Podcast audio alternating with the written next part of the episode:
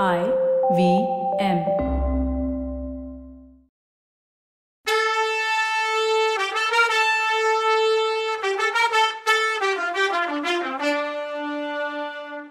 வணக்கங்க. நான் கவிதா பேசுறேன். வெல்கம் டு கதை பாட்காஸ்ட் சிவகாமியின் சபதம் இது எபிசோட் நம்பர் நூத்தி பன்னெண்டு. இந்த எபிசோடோட டைட்டில் விஷம் வைத்து கொன்றுவிடு நீங்க சிவகாமிய சிறை மீட்டு திரும்பி வரும்போது நான் சிம்மாசனத்திலிருந்து இறங்க தயாரா இருப்பேன்னு தழுதழுத்த குரல்ல சொல்லி வானமாதேவி கண்ணீர் ததும்பின கரிய கண்களால மாமல்லரை பார்த்தாங்க. உணர்ச்சி ததும்பின அந்த வார்த்தை ஒன்னொன்னும் கள்ளம் இல்லாத உண்மை மனசுல இருந்து வந்துச்சுங்கிறத மாமல்ல தெரிஞ்சு சந்தோஷப்பட்டாரு. தேவி இந்த பழமையான பல்லவ சிம்மாசனம் உன்ன மாதிரி உத்தமிய தனக்கு உரியவளா தகுதி உள்ளவளா கிடைக்கிறதுக்கு எத்தனையோ வருஷம் தவம் பண்ணியிருக்கணும். உன்னை பட்ட மகிழ்ச்சியா கிடைக்கிறதுக்கு நான் எவ்வளவோ ஜென்மங்கள்ல பாக்கியம் பண்ணியிருக்கணும்னு மாமல்ல சக்கரவர்த்தி சொன்னப்போ அவரோட வைரம் பாஞ்ச கம்பீர குரலும் தழுதழுத்துச்சு. வானமாதேவிக்கு புலகாங்கிதம். ஆனா வார்த்தை வெளியில வரல. அப்போ நரசிம்மர் பாண்டியர் குல விளக்கே கேளு. நீ என்னோட பட்ட மகிழ்ச்சி மட்டும் இல்லை. எனக்கு பின்னாடி இந்த சிம்மாசனத்துக்கு உள்ள மகேந்திரனோட அம்மா. பல்லவ நாட்டு மக்களை எல்லாம் ஒரு நாள்ல ஒரு நொடியில வசீகரிச்சு அவங்களோட பக்திய கொள்ளையடிச்ச சக்கரவர்த்தினி. என் அப்பா மகேந்திரர் இறந்து போன சில நாளைக்கு அப்புறம் மந்திரி மண்டலத்தார் எனக்கு பட்டாபிஷேகம் செஞ்சு பல்லவ சிம்மாசனத்துல உட்கார வச்சாங்க. என் பக்கத்துல நீயும் உட்காந்து நம்ம ரெண்டு பேருக்கும் ஆசி சொன்ன எங்க குரு ருத்ராச்சாரியார் நம்ம ரெண்டு பேரும் சிம்மாசனத்துல வீற்றிருக்க காட்சி சொர்க்கலோகத்துல தேவ சபையில தேவேந்திரனும் இந்திராணியும் கொலு வீற்றிருக்க மாதிரி இருக்குன்னு ஆசிர்வாதம் பண்ணார். அதை கேட்ட சபையோர் எல்லாரும் சந்தோஷமா ஆரவாரம் பண்ணி சந்தோஷப்பட்டாங்க. கொஞ்ச நாள் நாட்டுல மழை பெய்யாம இருந்ததையும் நீ காஞ்சி நகருக்கு வந்ததும் பெருமழை பெஞ்சதையும் நனவுபடுத்தின சபையோர் நீ சாட்சாத் இந்திராணியே தான் சந்தேகம் இல்லைன்னு மனசார சொன்னாங்க. செந்தமிழ் புலவர்கள் உனக்கு வானமாதேவின்னு பேர் சூட்டினாங்க. வாழ்த்து பா பாடுனாங்க. அன்னையிலிருந்து அரண்மனையிலையும் நாடு நகரத்திலையும் உன்னை இந்திராணின்னும் வானமாதேவின்னும் என் மக்கள் பெருமையோட சொல்லிட்டு இருக்காங்க. அப்பேற்பட்ட ஒன்ன இந்த பல்லவ சிம்மாசனத்திலேருந்து இறக்கி விடுறதுக்கு இந்த உலகத்துல வேற யாருக்கும் உரிமை கிடையாதுன்னு மாமல்லர் சொன்னார். வானமாதேவி அப்ப குறுக்கிட்டு ஒரு கேள்வி கேட்டாங்க. சுவாமி இந்த பல்லவ சிம்மாசனத்துக்கு மட்டும்தானே நான் உரிமை உள்ளவ? உங்களோட மனசுங்கிற சிம்மாசனத்துல எனக்கு இடம் கிடையாதுல்ல? அப்படின்னு கேட்டாங்க. கொஞ்சம் எதிர்பார்க்காத இந்த கேள்வி மாமல்லரை ஒரு நிமிஷம் தெகப்படைய வச்சிருச்சு.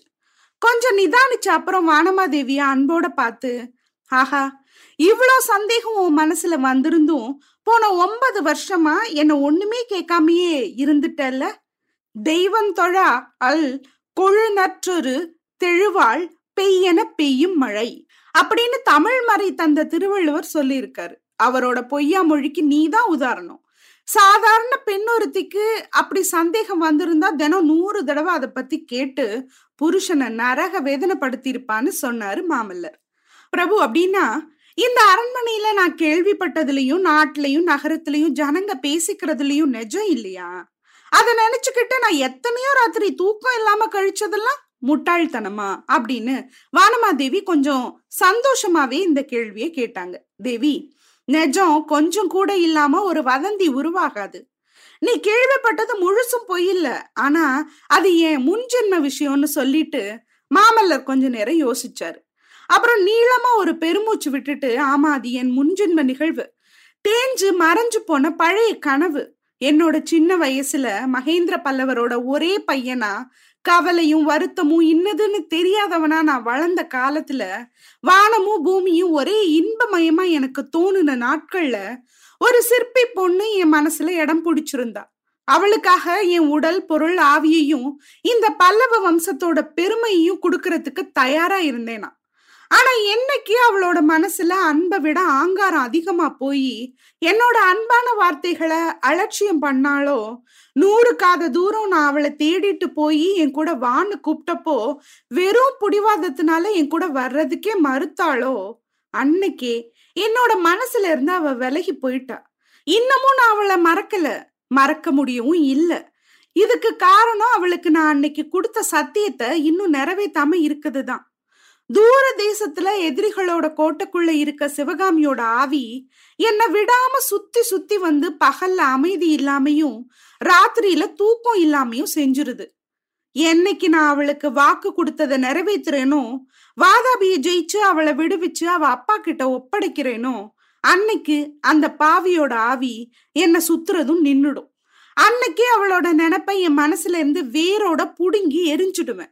அப்புறம் என் மனசுல உன்னையும் நம்ம அருமை குழந்தைங்களையும் இந்த பல்லவ நாட்டோட மகோன்னதத்தையும் தவிர வேற எதுக்கும் இடம் இருக்காது. தேவி நான் சொல்றதுல உனக்கு நம்பிக்கை வருதா? இல்ல இதெல்லாம் உலகத்துல காம இச்ச உள்ள ஆண்கள் சாதாரணமா சொல்ற பசப்பு வார்த்தைன்னு நினைக்கிறியான்னு மாமல்லர் வானமாதேவிய பார்த்து கேட்டாரு. வானமாதேவி அந்த கணமே தந்த கட்டில இருந்து இறங்கி மாமல்லரோட பாதங்களை தொட்டு கும்பிட்டு பிரபு உங்களோட வார்த்தை எதுலையும் நான் அவநம்பிக்கை வைக்க மாட்டேன். உங்களோட வாக்குகளுக்கு எதிரா நீங்க என் கண்ணெதிரிலேயே நடந்துக்கிறதா தோணுச்சுன்னா என் கண்ணுங்க மேலதான் சந்தேகப்படுவேனே தவிர உங்களை சந்தேகப்பட மாட்டேன் நாங்க சந்தேகமும் ஆங்காரமும் உள்ள சிவகாமியோட காதலுக்கும் இந்த தென்பாண்டி நாட்டு மங்கையர் திலகத்தோட சாத்வீக காதலுக்கும் உள்ள வேற்றுமைய பத்தி மாமல்லரோட மனசு கொஞ்ச நேரம் சிந்தனையில இருந்துச்சு. சட்டுன்னு சுயநினைவு வந்து வானமாதேவிய ரெண்டு கையாலையும் தூக்கி கட்டில தான் பக்கத்துல உட்கார வச்சுக்கிட்டாரு. இந்த விஷயத்த பத்தி இப்போ கேட்டதே நல்லதா போச்சு. என் தலையில இருந்து ஒரு பெரிய பாரத்தை நீக்கிட்ட அதுக்கு ஈடா உன்கிட்ட இந்த பெரிய நாட்டோட பாரத்தை நான் ஒப்படைச்சிட்டு போக போறேன்.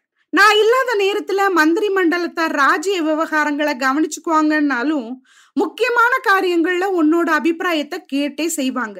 ஆனா தேவி ஒரு முக்கியமான காரியத்தை மட்டும் உன்கிட்ட தனி பொறுப்பா ஒப்படைக்க போறேன். அதை அவசியம் நிறைவேற்றி தர்றதா நீ எனக்கு வாக்கு கொடுக்கணும்னு சக்கரவர்த்தி கேட்டாரு. வானமாதேவியோட முகத்துல பெருமித உணர்வு வந்துச்சு பிரபு இந்த அப்பாவி பொண்ணால ஆகக்கூடிய விஷயம் ஏதாவது இருந்தா கட்டளை இடுங்க. அதை என்னோட பரம பாக்கியமா நினைச்சு நிறைவேற்றி வைக்கிறேன்னாங்க வானமாதேவி விஷயம் இருக்கு. அது ரொம்பவும் முக்கியமான விஷயம். உன் அண்ணன் மகன் நெடுமாறம் ஒரு பெரிய படையோட வாதாபி படையெடுப்புல சேர்ந்துக்கிறதுக்காக கிளம்பினான். இன்னும் வந்து சேரல. வராக நதிக்கரையில உடம்பு முடியாம தங்கி இருக்கதாவும் ஒரு வாரத்துல காஞ்சிக்கு வந்து சேர்றதாவும் அது வரைக்கும் நான் அவனுக்காக காத்திருக்கணும்னு சொல்லி அனுப்பியிருக்கான். அப்படி நான் தாமதிக்கிறது நடக்காத விஷயம். நம்ம குலகுரு பார்த்து சொன்ன நாள்ல நல்ல நாள்ல நான் கிளம்பியே தீரணும். தேவி வழியில நெடுமாறன் சமணர்களோட மாய வலையில விழுந்திருக்கதா எனக்கு செய்தி வந்திருக்கு. சமணர்கள் என் மேல எப்படியாவது பழி தீக்க வஞ்சம் வச்சிருக்கிறது உனக்கு தெரியும். இந்த நிலையில நெடுமாறனால இங்க கெட்டது எதுவும் நடக்காம நீ தான் பாத்துக்கணும்னு மாமல்லர் சொல்லி வாய் மூடுறதுக்குள்ள வானமாதேவி பிரபு இந்த விஷயத்துல நீங்க கொஞ்சம் கவலை இல்லாம நிம்மதியா போங்க. என் பிறந்த வீட்டை சேர்ந்தவங்களால உங்களுக்கு எந்த கெடுதலும் நடக்கிறதுக்கு நான் விட மாட்டேன் நெடுமாறனுக்கு அப்படி கெட்ட எண்ணம் ஏதாவது இருக்குதா தெரிஞ்சா இந்த கையில கத்தியை எடுத்து அவனோட நெஞ்சில குத்தி கொன்னுடுவேன்னு கம்பீரமா சொன்னாங்க. மாமல்லர் லேசா புன்னகையோட வேணாம் வேணாம் உன்னோட மல்லிகைப்பூ கையால கத்திய புடிச்சா வலிக்கும்ல? நீ கத்தியெல்லாம் எடுக்க வேணாம். அப்படி ஒருவேளை அவசியம் வந்துச்சுன்னா நமச்சிவாய வைத்தியரை கேட்டு நல்ல விஷமா வாங்கி வச்சுக்கிட்டு அத பால்ல கலக்கி கொடுத்துடு. ஆனா அந்த மாதிரி அவசியம் ஒன்னும் அநேகமா உனக்கு வராது. என்னோட சந்தேகம் கொஞ்சம் கூட ஆதாரம் இல்லாததா இருக்கலாம். இருந்தாலும் ராஜ்ய பொறுப்பு வகிக்கிறவங்க இப்படி எல்லாம் சந்தேகப்பட்டு முன் ஜாக்கிரதையா இருக்கிறது அவசியம். அதுலயும் போருக்காக வேற நாட்டுக்கு தூரத்துக்கு கிளம்பும் போது ரொம்ப ஜாக்கிரதையா இருக்கணும்ல அப்படின்னாரு. இப்படி மாமல்ல சொல்லி முடிச்சாரோ இல்லையோ அரண்மனையில கனமான நீள செவுரையெல்லாம் அதிர வைக்கிற மாதிரி ஒரு பெரிய முழக்கம் கேட்டுச்சு. கேக்குறப்போவே ரோம சிலிர்ப்பு உண்டாகிற மாதிரி அந்த சத்தம் வெளியில எங்கேயோ ரொம்ப தூரத்துல இருந்து வருதா? இல்ல தரைக்கு அடியில அதால பாதாளத்துல உள்ள பூகம்பம் அதுல இருந்து வருதான்னு தெரியாதபடி அந்த படுக்க அறைக்குள்ள எப்படியோ பூந்து வந்து சுத்துச்சு. அந்த சத்தம் காதால கேட்கக்கூடிய சத்தம் மட்டும் இல்ல உடம்புனாலேயே உணரக்கூடிய சத்தமாவும் இருந்துச்சு.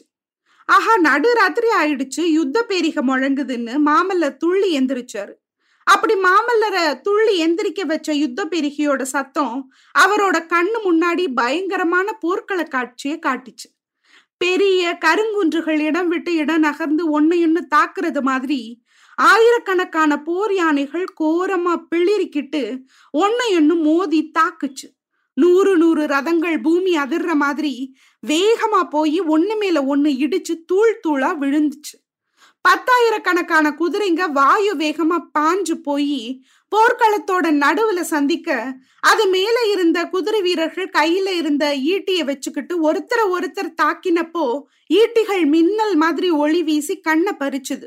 லட்சக்கணக்கான போர் வீரர்கள் கூர்மையான வாள்களை வச்சுக்கிட்டு ஒருத்தர் ஒருத்தர் வெட்டி தள்ளுனாங்க. பார்க்க பயங்கரமான ரத்த வெள்ளம் ஒரு பெரிய மகா நதியோட பிரவாகம் மாதிரி ஓடிச்சு. அந்த பிரவாகத்துல உயிரிழந்த கரிகளும் பரிகளும் அதாவது யானைகளும் குதிரைகளும் கையும் தலையும் வெட்டுப்பட்ட மனுஷங்களோட உடலும் மிதந்துட்டு இருந்துச்சு. இந்த பயங்கரமான கோர காட்சியோட கலந்து ஒரு பொண்ணோட ஆங்காரம் உள்ள முகத்தோற்றமும் மாமல்லரோட அகக்கண்ணுக்கு தெரிஞ்சது. அது ஆயன சிற்பி பொண்ணு சிவகாமியோட முகம்தான்னு நாம சொல்ல வேண்டியதில்லை. அர்த்தராத்திரியில அந்த புறத்துக்குள்ள நுழைஞ்ச மாமல்லர் காதுல ஒலிச்ச யுத்த பேரிகையோட முழக்கம் அந்த காஞ்சி நகரத்துல வாழ்ந்த லட்சக்கணக்கான மக்கள் காதுலையும் கேட்டுச்சு. ஒரு ஒருத்தருக்கும் ஒரு ஒரு வித உணர்ச்சியை அந்த முழக்கம் உண்டாக்குச்சு. அந்த நடுராத்திரியில காஞ்சி அரண்மனையை சேர்ந்த நந்தவனத்துல வயசான ஒரு மனுஷனும் அழகான ஒரு இளம் பெண்ணும் தனியா உலாவிட்டு இருந்தாங்க. வானத்துல ஒளி வீசிட்டு இருந்த நிலாவோட போட்டி போட்டுக்கிட்டு அந்த பொண்ணோட வதன சந்திரன் பிரகாசிச்சுட்டு இருந்தது. யுத்த பெருகியோட சத்தத்தை திடீர்னு கேட்டதும் பெருங்காத்துல பூங்கொடி நடுங்கிறது மாதிரி அந்த பொண்ணோட உடம்பும் நடுங்குச்சு.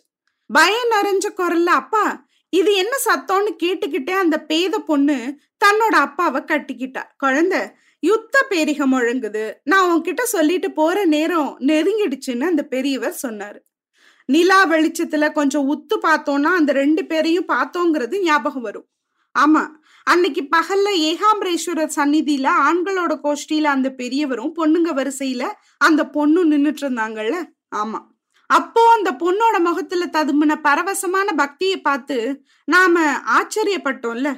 அந்த ரெண்டு பேரும் கொடும்பாளூர் சோழ வம்சத்தை சேர்ந்த செம்பியன் வளவனும் அவரோட செல்ல பொண்ணும் தான். கரிகால் வளவன் காலத்துல இருந்து சில நூற்றாண்டுகள் ரொம்ப புகழ்பெற்று இருந்த சோழ நாடு நாளடைவுல சீரும் சிறப்பும் குறைஞ்சு தெக்க பாண்டியர்களாலையும் வடக்க பல்லவர்களாலையும் நெருக்கப்பட்டு ரொம்ப மோசமான நிலையை அடைஞ்சதோட சோழ வம்சமும் ரெண்டு மூணு கிளைகளா பிரிஞ்சு போயிருந்தது. சரி இவங்களை பத்தி அடுத்த எபிசோட்ல பார்க்கலாம். அது வரைக்கும் நன்றி வணக்கம்.